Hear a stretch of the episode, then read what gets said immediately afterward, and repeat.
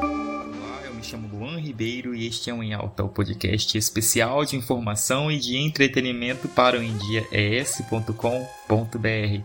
O magnata Elon Musk, em busca de uma nova tecnologia para a captura de dióxido de carbono, anunciou no Twitter que dará 100 milhões de dólares pelo melhor sistema para filtrar o CO2 da atmosfera.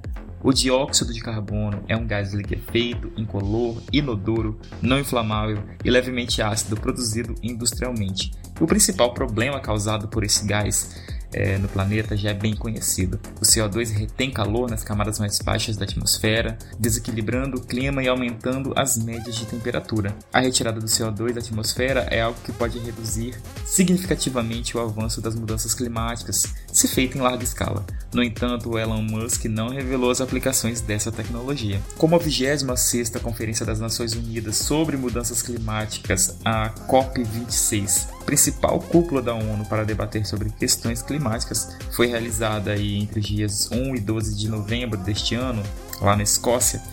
Vale ressaltar que debater o tema é extremamente relevante, especialmente se considerarmos os efeitos negativos das políticas energéticas atuais, que ainda incluem a queima de fontes de energia fóssil e suas emissões, responsáveis pelo efeito estufa e aquecimento global.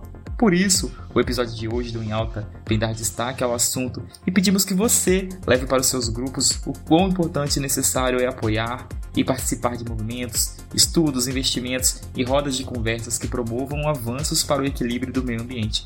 Quem sabe no próximo episódio temos aí uma ideia revolucionária para filtrar o CO2 da atmosfera e ganhamos aí essa grana toda do Elon Musk juntos, hein?